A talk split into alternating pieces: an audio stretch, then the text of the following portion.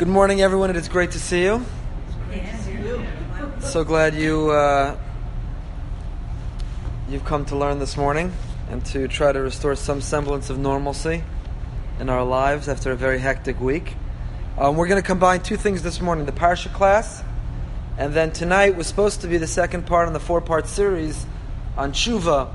This year for the Elul uh, series, we were doing four models of tshuva, four modes of tshuva tshuva based on Rav Kook, the Rav, the Alter Rebbe, and the Maharal. So I'm doing tshuva based on the Rav, but because of the curfew tonight, the concert we're having right before the curfew, uh, that class won't happen tonight. So we're going to combine both of them into this morning, the Parsha and tshuva, and it's really not a stretch because the two overlap perfectly. So as usual, we'll do a quick overview of the Parshios. We have the privilege of reading two Parshios this coming week, Nitzavim and Vayelach and then we'll get into uh, the specific psukim and really the Rav's view, one of the fundamental perspectives of the Rav in his Sefer al Tshuva, which is really a compendium of the Tshuva lectures that he gave. Parshas Nitzavim is the last day of Moshe's life. The Jewish people are gathered. He's delivering his final message, his final charge to them. And as we've been saying all along, Sefer Dvarim really is a Musar Sefer. When you read Parshas Nitzavim, you're very moved. You don't need, in this month of Elul, it's wonderful to learn other Musa Svarim, but don't neglect the Torah itself, Sefer Dvarim, which is a Musar Sefer. Atem nitzavim hayom kolchem lefnei Hashem elokechem, rashechem shivdechem zeknechem shotrechem kol ish Yisrael. You're standing, all of you, before Hashem, collectively, and then Moshe delineates each of the subgroups, the rashechem, shivdechem, tabchem, neshechem, from the aristocrats and the wealthy and the leaders to the wood choppers and the water carriers and the children everyone.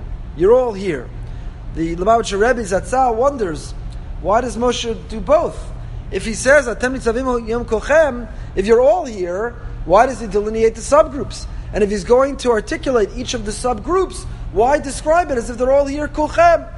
And he develops, Lubavitcher Rebbe develops this idea of the dual role that every one of us has on a regular basis.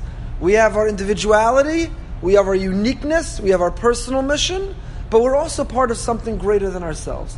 And there's a balance between the two. We spoke about this previously.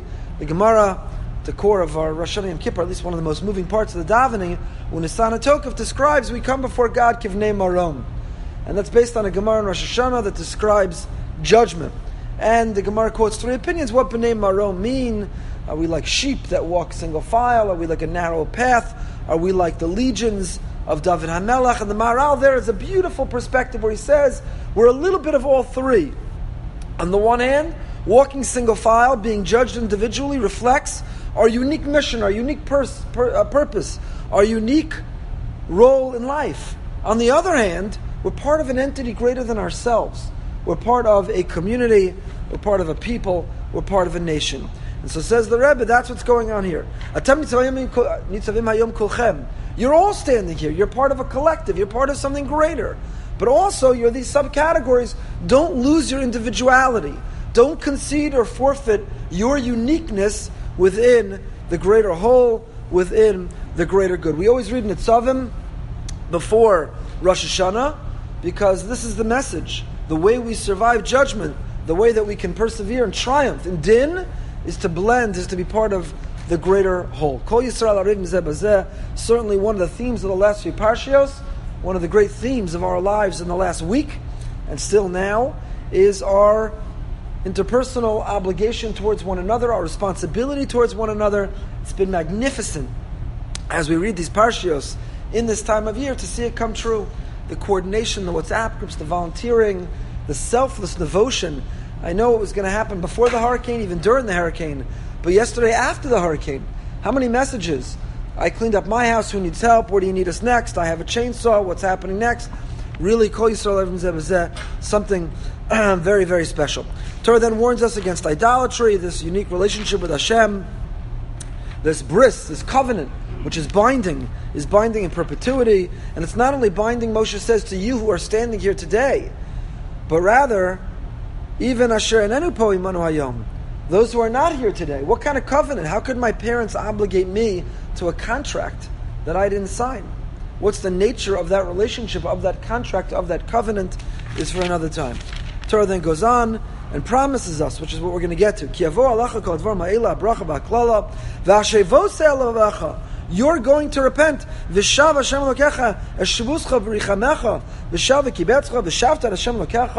All these psukim delineate that not if, but when. There will be a time, the Ramban describes the Messianic era, when we will be moved to transform ourselves, to repent, to change, to grow, to seek perfection. And what life will be like after that. Torah then continues, describing some mitzvah, ambiguous mitzvah, zosa shanochi mitzav chayom, lo niflesi lo rechokahi, beautiful Avraham Fried song, that this mitzvah, it's not in the heavens, it's not me'ever layam. It's not inaccessible. It's not unattainable. It's not beyond your reach. You can do it. And that's a wonderful thought. Only question is, what's the mitzvah? What is it talking about? We'll come back to that. That's the section we're going to see. And then the Torah says, and uh, gives us choices. You're going to choose Chayim Ramavas, Tovara, Life is filled with free will and choices. Those choices have consequences and accountability. And if we make the right choices, we have life, and the wrong choices, we can be dead even while we are alive. And then Parshas Vayelech is the very end of Moshe's life, the transfer to Yehoshua, mitzvah of Hakel. It's really the very end for Moshe. And the Parsha and the last mitzvah in the whole Torah is the mitzvah to write a Sefer Torah, which, again, we've spoken about According to the Rosh, we fulfill it today through buying Sfarim. Is there still an individual obligation to write a Sefer Torah? Can you be Yotze if you buy a letter and someone else's Sefer Torah? All for another time. Let's get to our psukim. So I alluded to it. Perak Lamed Pasuk Yud Aleph, chapter 30, verse 11. Bottom of page 1090 in the ArtScroll Stone Publish.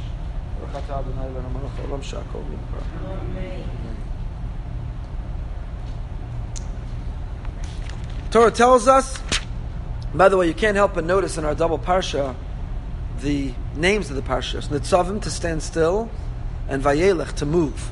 The process of going from Nitzavim to Vayelech, from standing still to Vayelech, which is the root of the word halacha. Halacha is what guides us in our journey, our travel through life. We go from Nitzavim to Vayelech, which is again reflective of this time of year. Ki mitzvah zos this mitzvah that I'm commanding you today, it's not hidden from you. It's not too distant. Lo it's not in the heavens, which we know is a famous comment of the Gemara, that halacha is not determined by a baskol, halacha is not determined by a heavenly voice, halacha is not dictated from above. God gave us the tools and empowered us to develop halacha down here, who can climb to the heavens and get it? Don't say that. It's not in the heavens. Nor is it on the other side of the sea. That you can say, who can go get it? Where is it? It's very close to you. It's accessible. Where? It's in your mouth and it's in your heart. This mitzvah that seems impossible this mitzvah that seems it can't be done. Don't think so. It's right in front of you. Where is it? Beficha, it's in your mouth.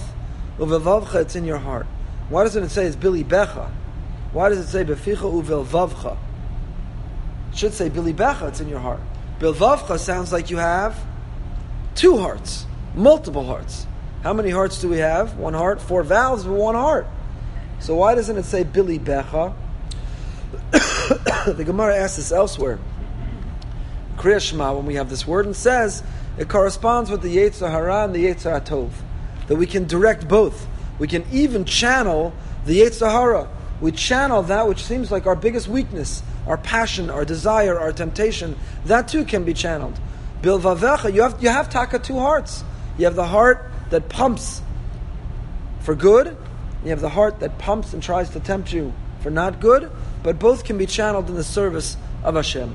The Alter Rebbe in the first half of Sefer Tanya, which is really based on this pasuk, "Baficha u'bilvavcha lemor," says "bilvavcha" refers to why two hearts, Avas Hashem and Yiras Hashem. There are two paradigms, two models of connecting to the Ribbon Shalom. This is the topic of our Shabbos Shuvah drasha, which, if you haven't noticed, is next Shabbos. It's a little scary. but uh, we're not ready yet. But Bilvavcha, the two hearts, are the two ways in which we connect to Hashem. The two models of Avas Hashem, connecting to Hashem from a place of love and affection, and Yiras Shamayim, Yiras Hashem, connecting to Hashem from a perspective of awe and reverence, even a little bit of healthy fear, Yiras HaOnesh. So the topic of our Shabbos Shuvah Drasha is Yiras Shamayim. We do well with the Avas Hashem. We do well with the singing and the kumzitz and the love and Hashem, and He loves me, it's amazing, He forgives me. Hashem's unconditional love, we do well with that. But our generation could use a little bit more Yiras Shemayim. So we're going to talk about the definition of what is Yiras Shemayim and how we can attain it and apply it and live it in our lives. Maybe I'll get my voice back in time for next Shabbos. Excuse me. So the Alter Rebbe, the Tanya, is based on Sefer HaBeinonim. There are tzaddikim, Beinonim, Rishayim, and it's written for the Beinonim. And almost all of us, most of us, are Beinonim. And the Pificha Uvel the two hearts, Avas Hashem and Yiras Hashem. But the Ramban has another perspective. And I think we've developed it in the past. You can find it online, I didn't even check. But there's a machlokas rishon the, the Mefarshim talk about what is this mitzvah? But I want to bring your attention to the Ramban and then move over to tonight's class that we're giving this morning about uh, about the Rav's perspective on tshuva. Excuse me. The Ramban writes, "Ki mitzvah hazos." Writes the Ramban. V'tam ki mitzvah hazos akol Torah kula. The first perspective is talking about the entire Torah. You might think the whole Torah. Who could keep the Torah? So many details of kashrus, Shabbos. I like the pink jelly beans from the purple jelly beans.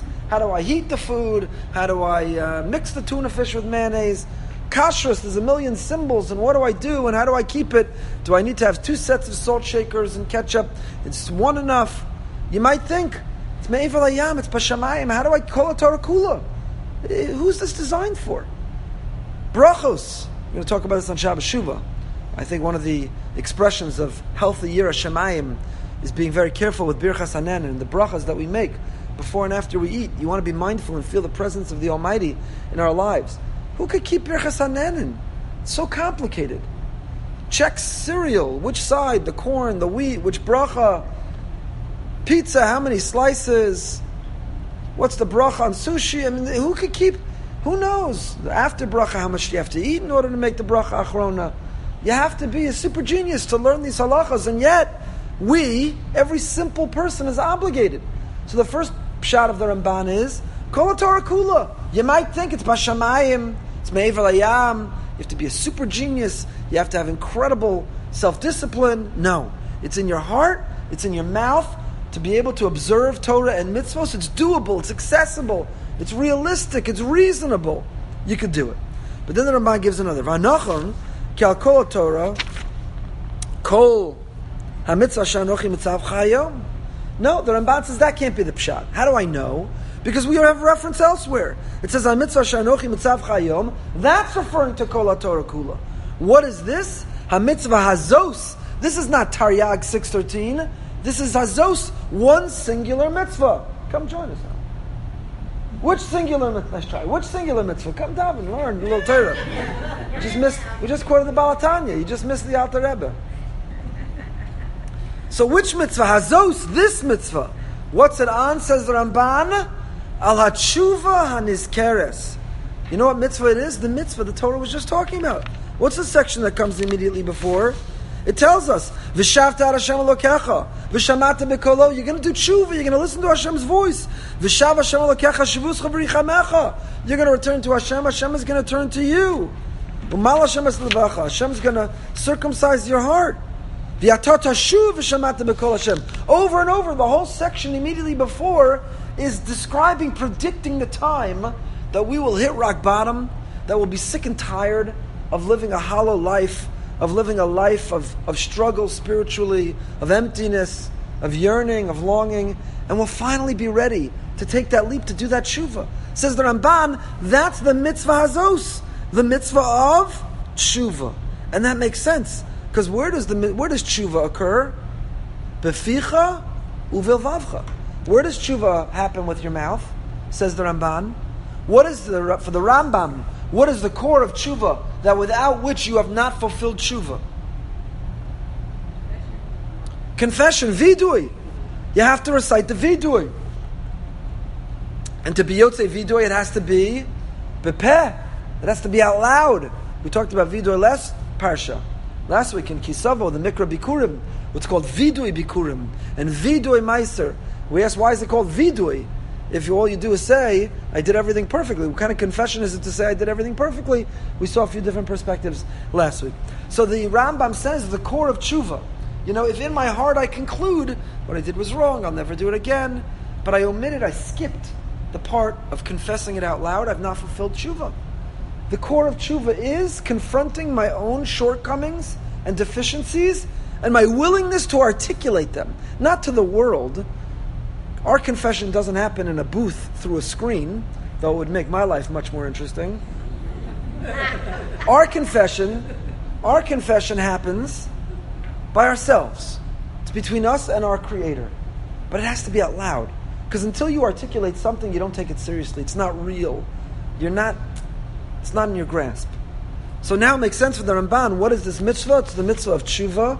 And that's why the Torah describes it as lo b'shamayimi. The ability to change is not beyond your grasp. Change is not something which is unrealistic. Every one of us can change our health practices, our emotional and relationship practices, our spiritual practices. Where is it? It's beficha. We have to articulate where we came up short, what our goals, what we'll do, how to uh, remove the obstacles. And bavavcha, we have to conclude in our hearts we're ready. Okay, this brings us over to if the mitzvah of our parsha, kiyam mitzvah hazos, is the mitzvah of tshuva. Now let's segue into Rabbi Soloveitchik's perspective on tshuva. This is based mostly, not entirely, on the Rav in Ala Tshuva. And the Rav describes basically the following.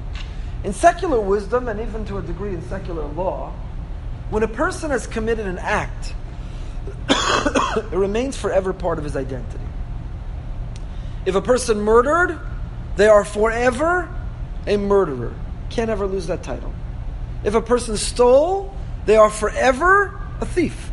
They can remunerate, they can compensate, but they will always be a thief. If a person became an addict, an alcoholic, they are forever an alcoholic. Can't walk into a bar, can't just have one drink. If a person was addicted to gambling, in, in common wisdom, when a person has either committed an act or has a certain predisposition to certain behavior, it becomes intertwined in their very identity. No matter how much rehabilitation, no matter how much compensation, no matter how much effort to change, one can conquer themselves going forward, but in terms of their identity, wrapped up in their identity, it forever remains. And the question is what is the Jewish view of the subject? Does tshuva have the capacity to even erase the past, to purge from the record, to reset our identity?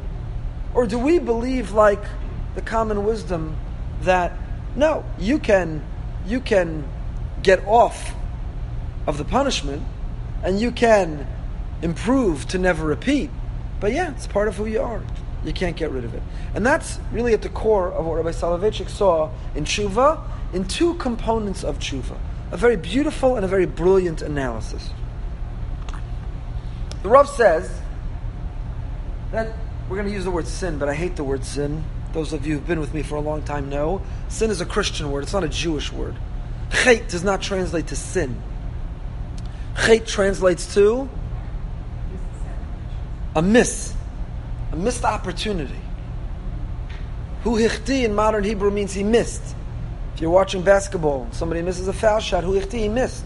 In Tanakh, a chait is like you shoot an arrow at a target, you miss. A chait is a missed opportunity. Hashem says, Here are the opportunities to draw close to me. Here are the opportunities to achieve perfection in your life. And when you violate Hashem's will, it's a missed opportunity. It's a chait. It's not a sin. So when you miss those opportunities, when you do a chait, when you do an avera, we'll use the Hebrew term. When you do a chait, you do an avera, there are two impacts that it has on you. The Rav described number one, It's called Chet HaMachayev. Chet is a Machayev, it obligates. There's a consequence. There's accountability for what we did. Chet is Machayev. So, on the one hand, if I got a DUI, God forbid, chas v'shalom, if I drove, if a person, say someone else, if a person drove while intoxicated, chet is machayev. They're pulled over, they fail the breathalyzer, and there's a machayev, there's consequences.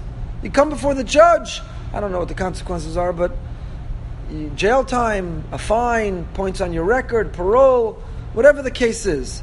The court system, the justice system has consequences. But the Rav said there's also a secondary impact of the chait. Chait is mechayev, and chait is also mitame. Chait leaves a residual impression or impact. It leaves residue on your soul. It becomes intertwined in your identity. You bear the mark of that indiscretion, of that mistake, of that error in judgment. So, you can understand this best if you contrast it to a true accident or mistake. Right? Somebody tipped over a glass of milk. So they got to clean it up. Maybe they ruined their wife or their mother or their favorite whatever, broke the cell phone. So there's a machayev. You got to replace the person's cell phone. But is chait mitame? Are you a bad person, a worse person? Do you carry the label, the shame? Does it leave a residual stain on you that you knocked over a glass of milk? Of course not. It was unintentional. Maybe it was avoidable, maybe it was unavoidable. So there's a machayev to it, but it's not matame. The Rav is talking about for us chait, when we willingly and willfully disregard, neglect, violate the will, the goal of the Almighty, the Ratzon Hashem, it's machayev. We got to pay the piper. There's a schar va'onash. One of the questions we ask the candidate for conversion, both in the interview process and literally while they stand in the mikveh. Among the questions of which principles they believe in, we ask, do you believe in schar va'onash? Do you subscribe to the principle of reward and punishment? This is not some fluffy, feel good, kumbaya religion. Do your best, everything's okay. Hashem loves us. Hashem is forgiving of us. Hashem is our Father. But at the same time, there's, there's reward and punishment. We live in a world of consequences. So chait is machayev, there's consequences. But chait, says the Rav, is also mitame. Where do you see this? Source number one. The Rambam in Hilchas Edus describes why certain people are ineligible a habitual sinner cannot testify. They're not a valid witness. Is that a punishment? Says the Rambam, "Kol nifsal ba'avera meidu alav shnei edim shas avera plonis, afa pishalo hisru bavein aloka arez apostle edus." We have categories of of um, ineligible witnesses. A gambler, those learning the Daf Yomi, covered part of this pigeon racers and gamblers and relatives and so on. But here the Rambam talks about a category of if you have two witnesses that testify about you, that you habitually do a chet or an avera, you're ineligible to testify. Is that a punishment to you? You do that chet perpetually, so now your punishment is you can't testify. So the Rav said, no, that's not a punishment. It's a reality. And what's the reality? The reality is your integrity has been impaired, has been compromised. you lack the discipline. To a degree, you lack the dignity to observe properly. That touches on your core identity, your very integrity, and therefore you're ineligible to testify. It's similar in our world. A criminal who's released from jail or gets off for a technicality may have escaped the onesh of the punishment, punishment, but they continue to lack credibility.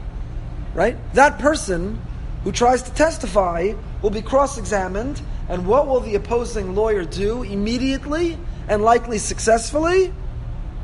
They'll challenge the credibility. This person did X, Y, Z, they just are in jail. Ah, they got off on a technicality, so what? They got off on the punishment, but their credibility is questioned, is damaged.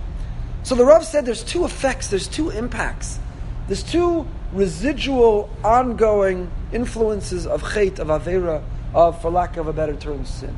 Number one, chait is machayev. There's onash and schar. There's reward and punishment. There's consequences. But number two, chait is metame. We'd like to think it's not. I had a bad moment. I showed poor judgment. Let's move on. No. Even if you escape the consequence, you carry what it says about you, its impact on the blemish, the stain on your personality. And corresponding with the two impacts of chait, says the Rav, are two forms of tshuva, two levels of tshuva of repentance. What the Rav describes as kapara and tahara. Kapara is the form of tshuva that we're most familiar with. Kapara is atonement. What is atonement? Atonement is forgiveness. You come before the judge, look, I know I did this. But if you look at my record, I'm a virtuous, righteous person. I'm so good to the community. The community needs me. So true, a DUI should land me in jail for a year, but I'm begging the court to let me off. Why? Because I regret what I did. I admit to you that I did it and that I'm a better person, and I'm committed for the future never do it again. And what might the judge say? You know, you seem sincere. That seems authentic. I'll tell you what, I'm letting you off. I'm letting you off. That's kapara. It's atonement, it's forgiveness, it's escaping the consequence. And what I described, what one would say to the judge in order to achieve that, is what the Rambam describes as the process of tshuva. Source 2. Mahi tshuva. What is the process of tshuva? And here the Rambam is describing what the Rav terms the tshuva of kapara, of atonement.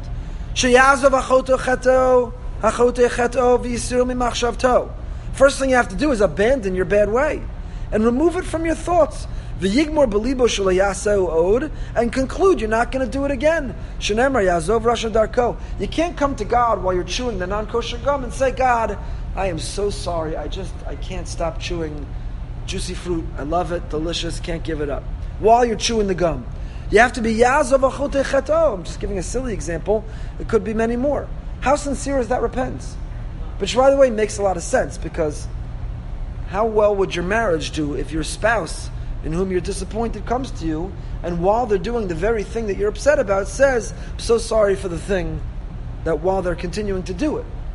How sincere could your apology be if you don't abandon exactly the behavior you claim to be apologetic for? And the same thing is true in our relationship with Hashem. How sincere is that apology if you keep doing it? Number one says the Rambam, stop doing it. You have to have charata. You have to have regret. Right? If you say, that was awesome. You know what? I'm not going to do it again, but I don't regret that. That affair I had, I won't do it again, but that was fantastic. I don't regret that. When we have an affair, when we have infidelity, when we violate the trust of the Ribono Shalom, how sincere can our promise not to do it again be? How sincere can our apology be if we don't have regret? Number two is regret. Number three, v'tzorch lezvados b'svasa v'lomar inyanos elu belibo. So again, we could talk about another time why the Rambam has it in this particular order. It's really counterintuitive, this order. But the Rambam says, abandon the behavior, regret the behavior, and confess the behavior. To commit, never do it again. And this is the Rambam's description of the tshuva of kapara, of atonement, of forgiveness. I want to get off of the consequences. I want to be released of the punishment, I got to have regret, confession, regret, commitment not to do it, not to do it again.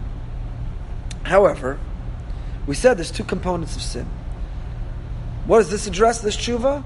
It addresses the component of the chait hamachayev. It addresses, it removes the obligation, which is why it's similar. What is that word kapara? We're going to use that word a lot in the liturgy of Elul, Slichos, Rosh Hashanah, Yom Kippur. What is the word kapara? Where does it come from? Kofer. Look at source number three. The Torah tells us that if I own an animal, an ox, I'm sure nagachu mit shom. We just did this also in the daf. I own an animal, and I didn't guard it properly. And it kills.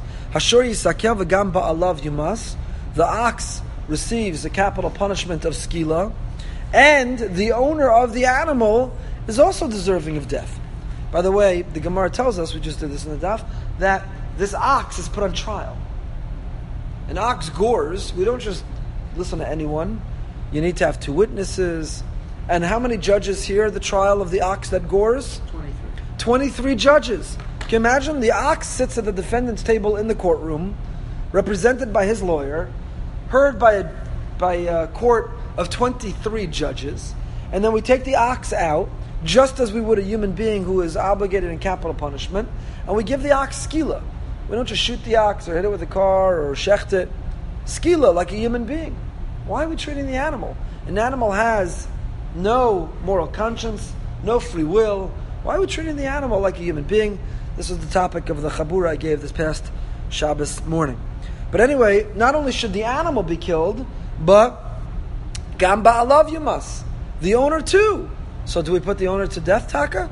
Says the pasuk, no. Im kofer yushas alav v'nasam pidyon nafsho kechol asher yushas alav.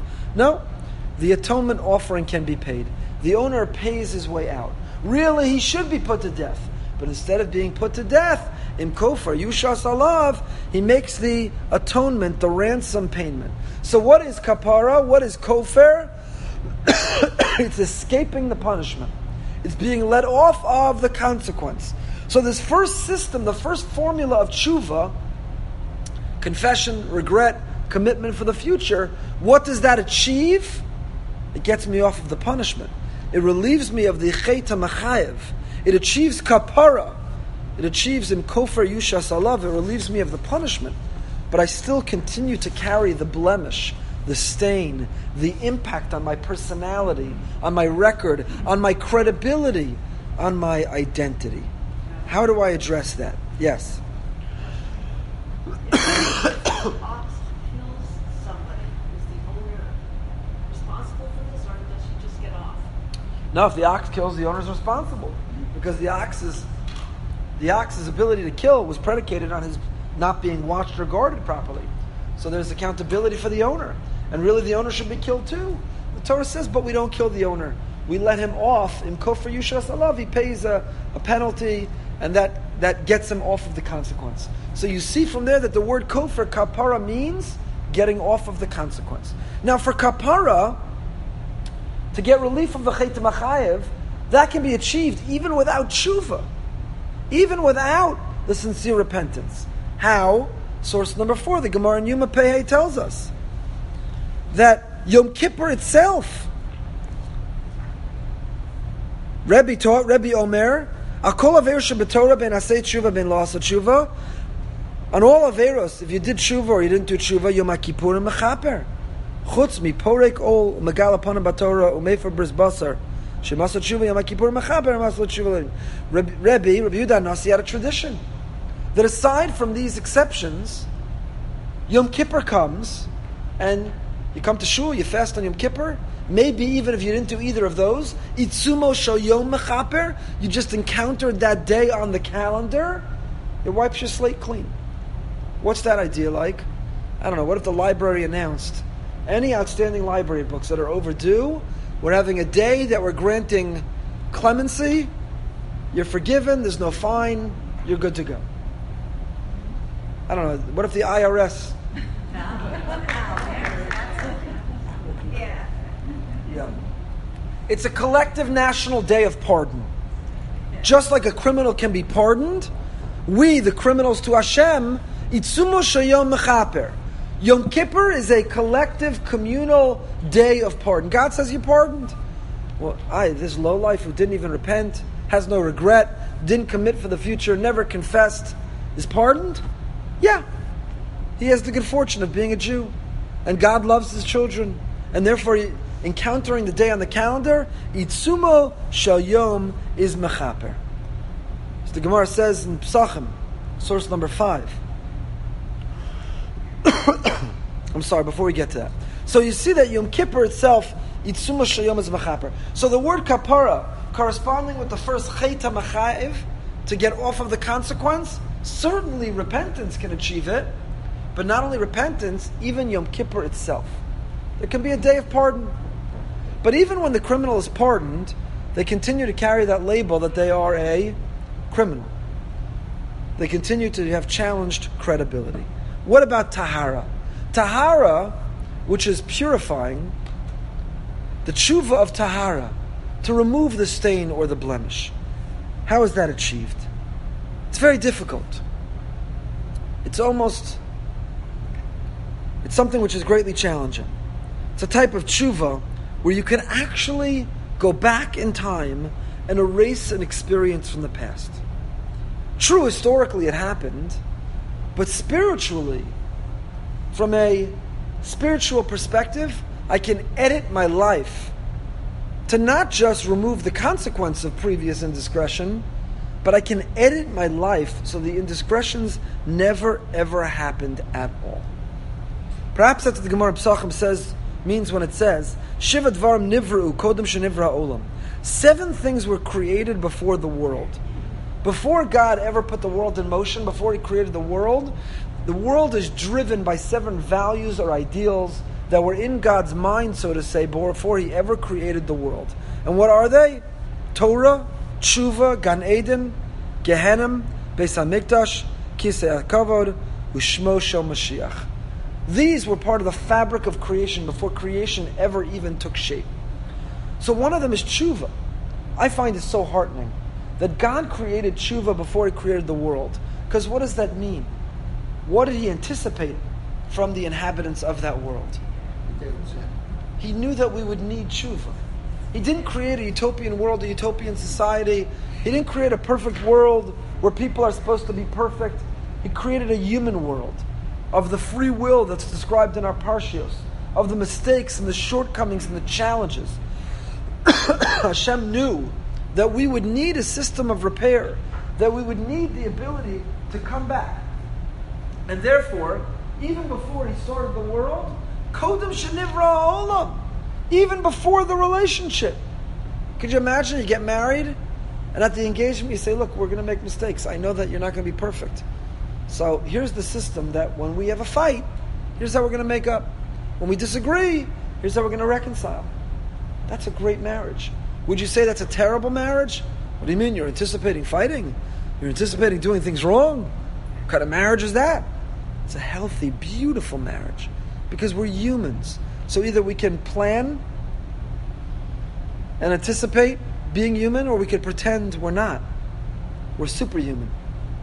And then have problems. So the Ribbon Shalom created tshuva even before he created the world because he anticipated and knew, as our creator, that we're humans and we'll need a system to repair, a system to come back. And that system doesn't only let us get off the hook of the consequences, it even lets us edit our own lives. That's Tahara. And the 13 midos of Hashem, the 13 attributes that we invoke over and over and over again. Source 6. Right, Hashem gave us the secret. Gemara and Rosh Hashanah, that when you fail me, when you violate me, when I get really angry at you, you need to, excuse me, Yasu lefanai, not say these things. You need to emulate these things, these 13 attributes, and I can't help but forgive you. And what are the 13 attributes? They conclude V'rav Chesed, the emes. God has both kindness and truth. To which the question is, well, which is it? If God is showing us kindness and forgiving us, then that's not truth. And if He's holding us to truth, to justice, then that's not an act of kindness, that's justice. So which is it? Which is it? Is it chesed or is it emes? Because they contradict. If the judge is showing compassion, then he's not really applying the justice. And if he's applying justice, then where's the kindness? Is it chesed or is it emes? And perhaps the answer is it's both. The tshuva of kapara is a great gift. God lets us off the hook without paying for the crime. But the tshuva of tahara, that's din. Meaning, you know what the chesed is? Chesed is when we do tshuva and we invoke Hashem's chesed, it's that He let us off the hook. So you're right. The judge says you were stopped for a DUI, you should spend a year in jail, but you know what? You're good to the community. The rest of your record is clean. I believe you're sincere, you'll never do it again. I'm letting you off the hook. Parole. That's chesed.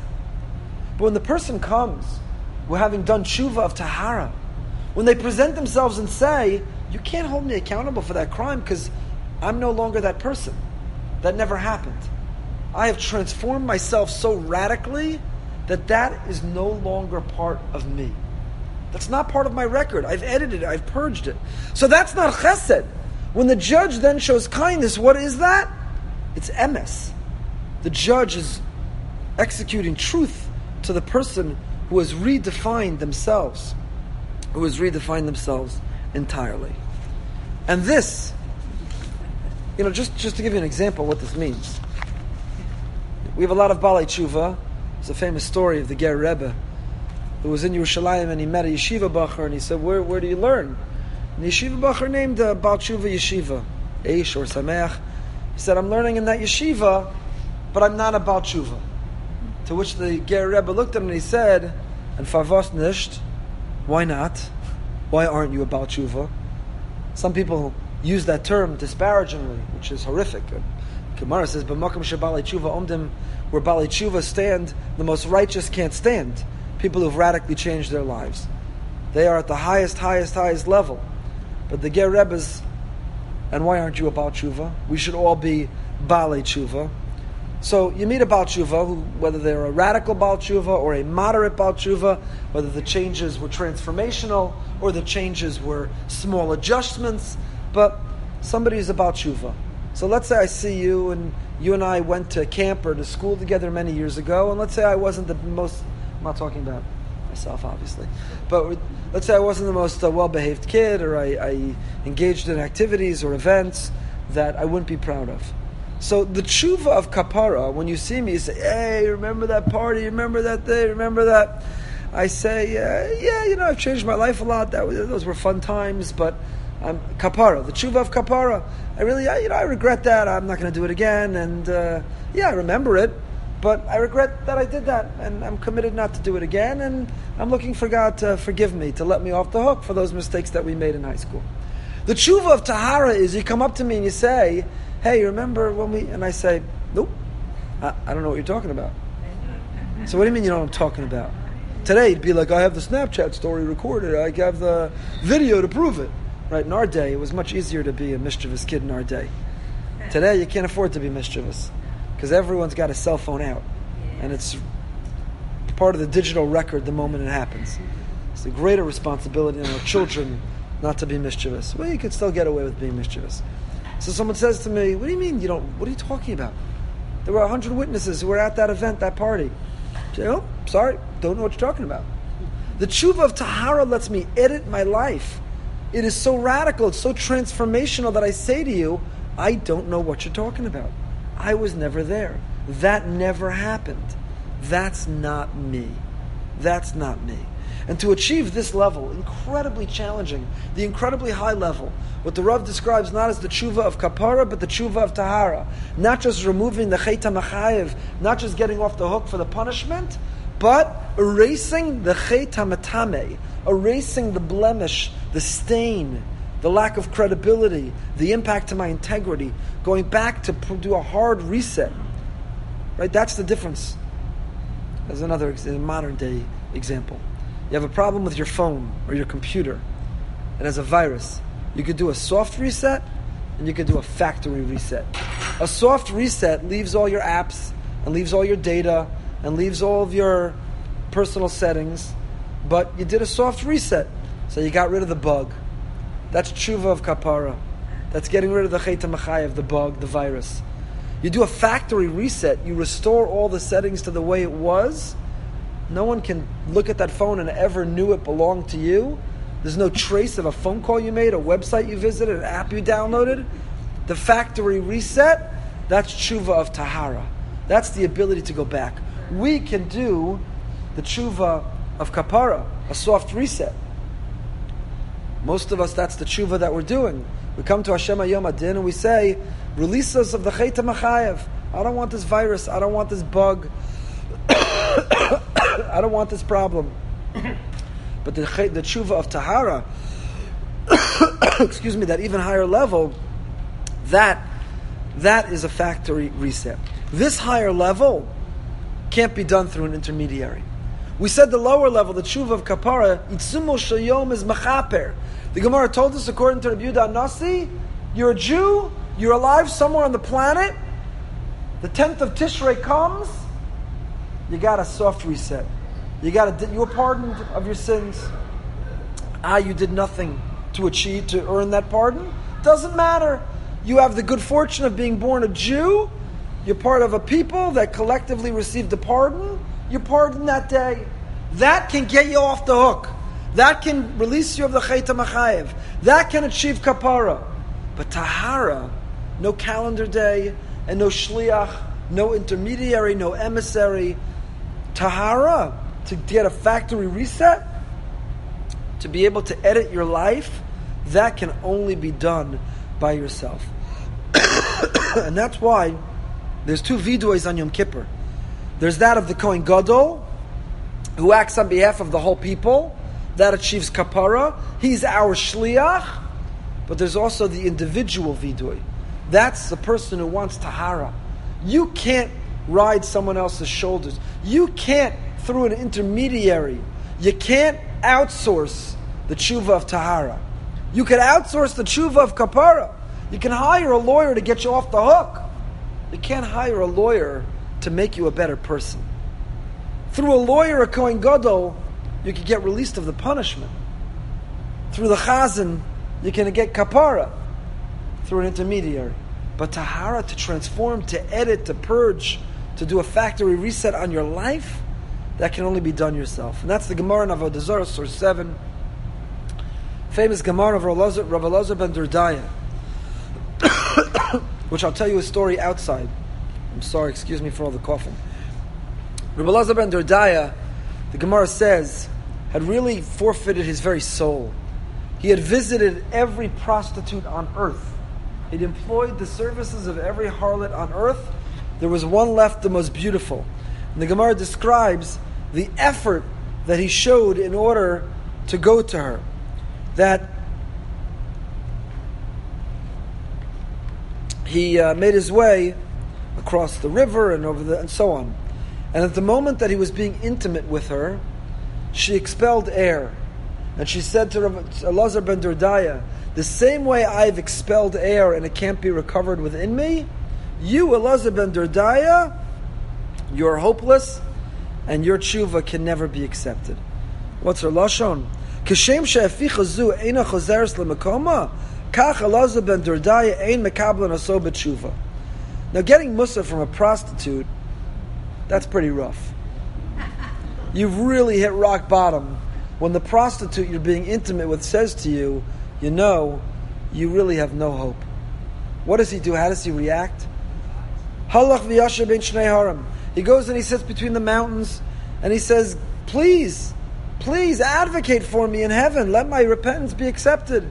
And what do they say? No. He goes to Shemayim v'aretz. And what do they say? nope, we're taking care of ourselves. he goes to the Chama Ulavana, the sun and the moon. And what do they say? Sorry, Nevakesh Alatzmeinu, we're taking care of ourselves. He goes to the Kochavim Mazalos, the stars and the constellations. And what do they say? We're taking care of ourselves. And what does he realize? He sits down and he says, Ein hadav talui ella bi. Wow. I can't outsource this. Nobody can advocate for me. No one can represent me. Ein hadav talui ella bi. The matter relies on me alone. What does he do? Hiniach rosha ben virkav v'gab He puts his head between his legs and he cries out. In other words, he assumes what position? He assumes the fetal position and he cries like a baby. What's the imagery clearly of the Gemara? He's trying to go back to rebirth, to being a baby. Actually, until he dies in that moment. A heavenly voice goes out and says, Rabbi Elazar ben Durdaya mizuman l'chaya olam Rabbi Elazar ben Durdaya has been invited into the world to come. Wow. What a story. A minute ago, he was an Eisvarf, low-life, reject, immoral, pathetic, narcissistic, self-centered, hedonistic, pursuing every harlot on earth. And a moment later. Why? All because he put his head between his legs? All because he assumed the fetal position, cried, and said, Eina davar tali elabi. Now all of a sudden he got smicha? Rebbe Elazar ben Durdaya, he's invited into the world to come. Wow. What's the Gemara telling us?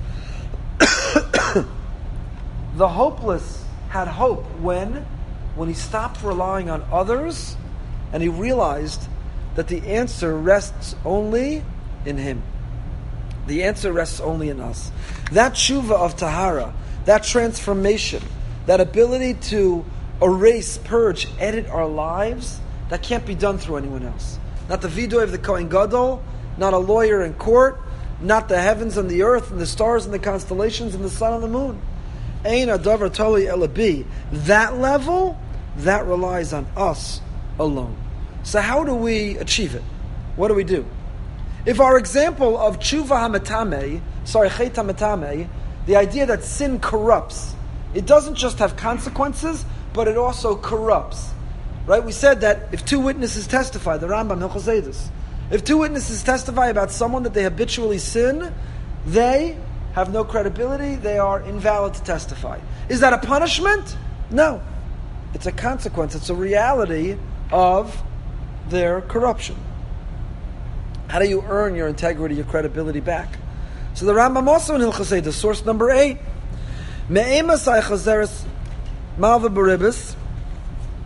somebody who lends with interest. How do they earn their credibility back? V'yachzer behem chazara gemura afilu l'gai. When they tear up their contracts, their loan documents, and when they commit to not even lend with interest to a non Jew. Is it permissible to lend with interest to a non Jew? Of course it's permissible. But this person is going above and beyond.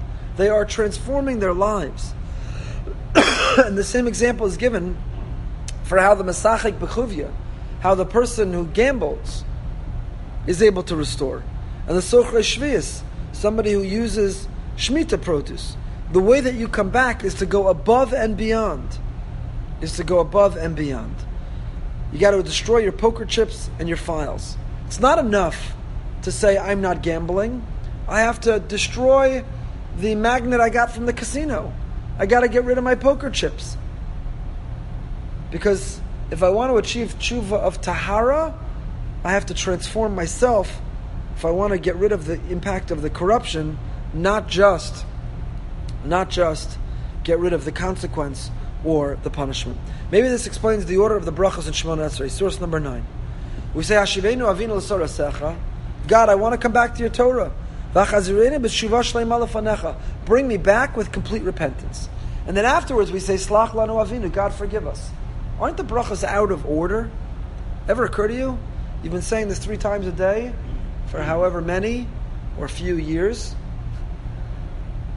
Do you ever wonder, isn't the order out of order? First, you should say Slach Lanu, forgive me. Now, Hashivenu Avinu, B'tshuva Shlema. Doesn't Slicha come before Tshuva? Why do we say it in this order? And why do we say both?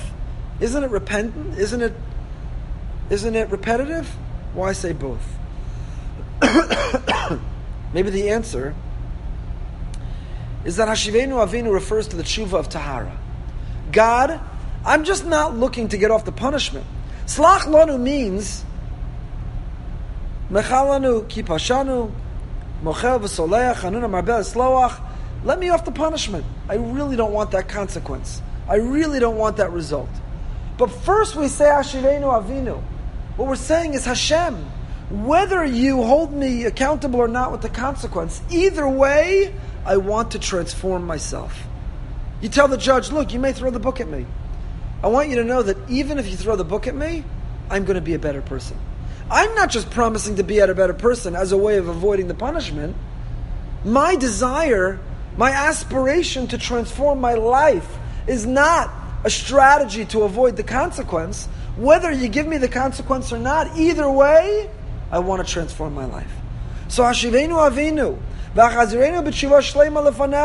and only afterwards, please let me off of the consequence but either way, either way, I want to be a different and I want to be a better person. The process of the tshuva of tahara very much parallels the experience of the mikvah. Torah tells us, source 11, you go to the mikvah and what happens? V'rachatz b'mayim v'taher. Where is the model, the precedent, the paradigm of tshuva of tahara comes from mikvah. A person who wants to reset themselves goes to the mikvah, and what is the result? V'taher. Source 12, the Pasuk in Vayikra. Mikocha tosechem Hashem titaru. What's the goal of going to the mikvah? Of titaru. Look at the way the Rambam describes the experience of going to the mikvah. What is the experience of going to the mikvah? A person has to be naked, unclothed. But not just do they have to take their clothing off for the mikvah to be valid, they have to essentially go back to the way they were born. There can be no barrier, there can be no blemish, there can be no impediment. You have to go back to the day you were born, to the way you emerged from your mother's womb. And what are you doing when you go in the mikvah? The mikvah, the Sefer HaChinuch describes in the next source. But what is the mikvah? Ki'ilu nivra ba'oso shah. When you go in the mikvah, the water of the mikvah is symbolic of the embryonic fluid. It's the most natural water that we have. Where does the water in the mikvah come from? It's the rainwater. It's all natural water. You could go in a ma'ayan, which is a spring, but if you're going in a mikvah, it's coming from rainwater.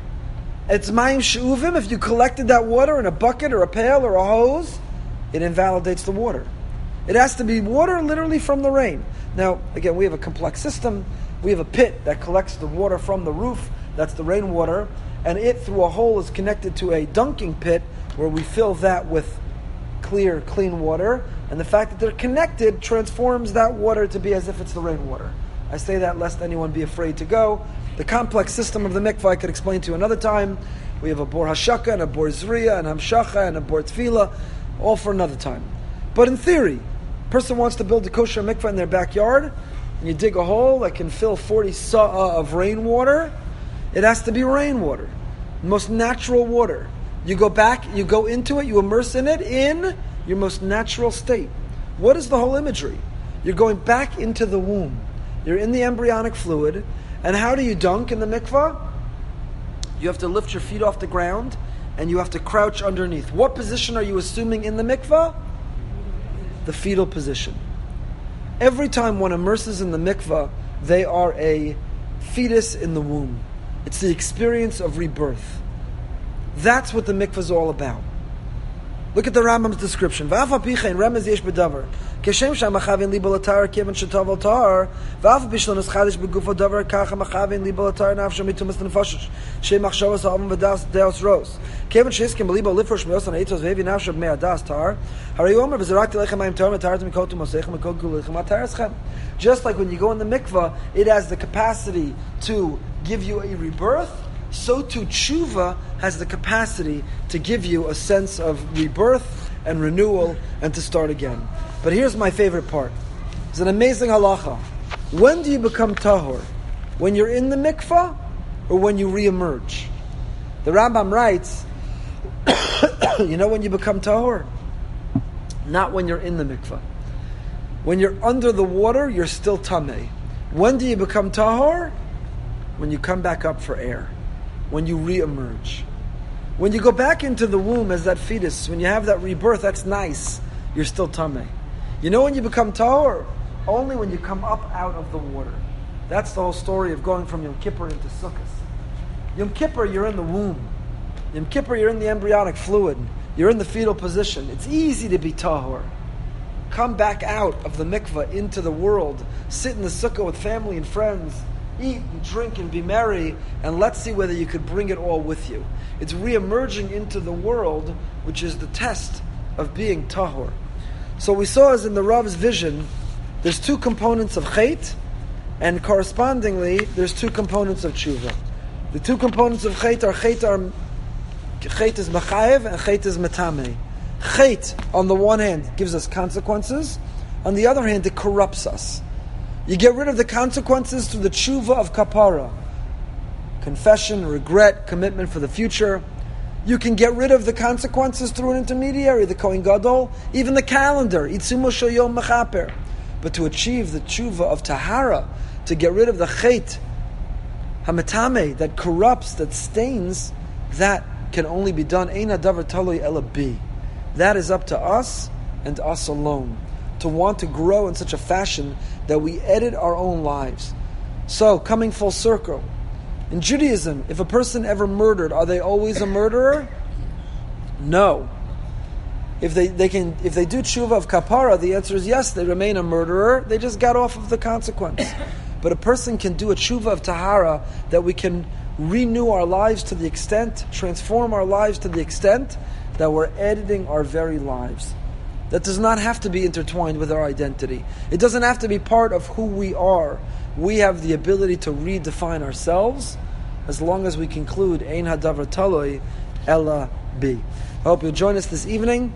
Four o'clock bounce houses, four thirty pizza Suda Soda'a, and five thirty a five fifteen mincha, five thirty concert with Eitan Katz in memory of Ben Grossman.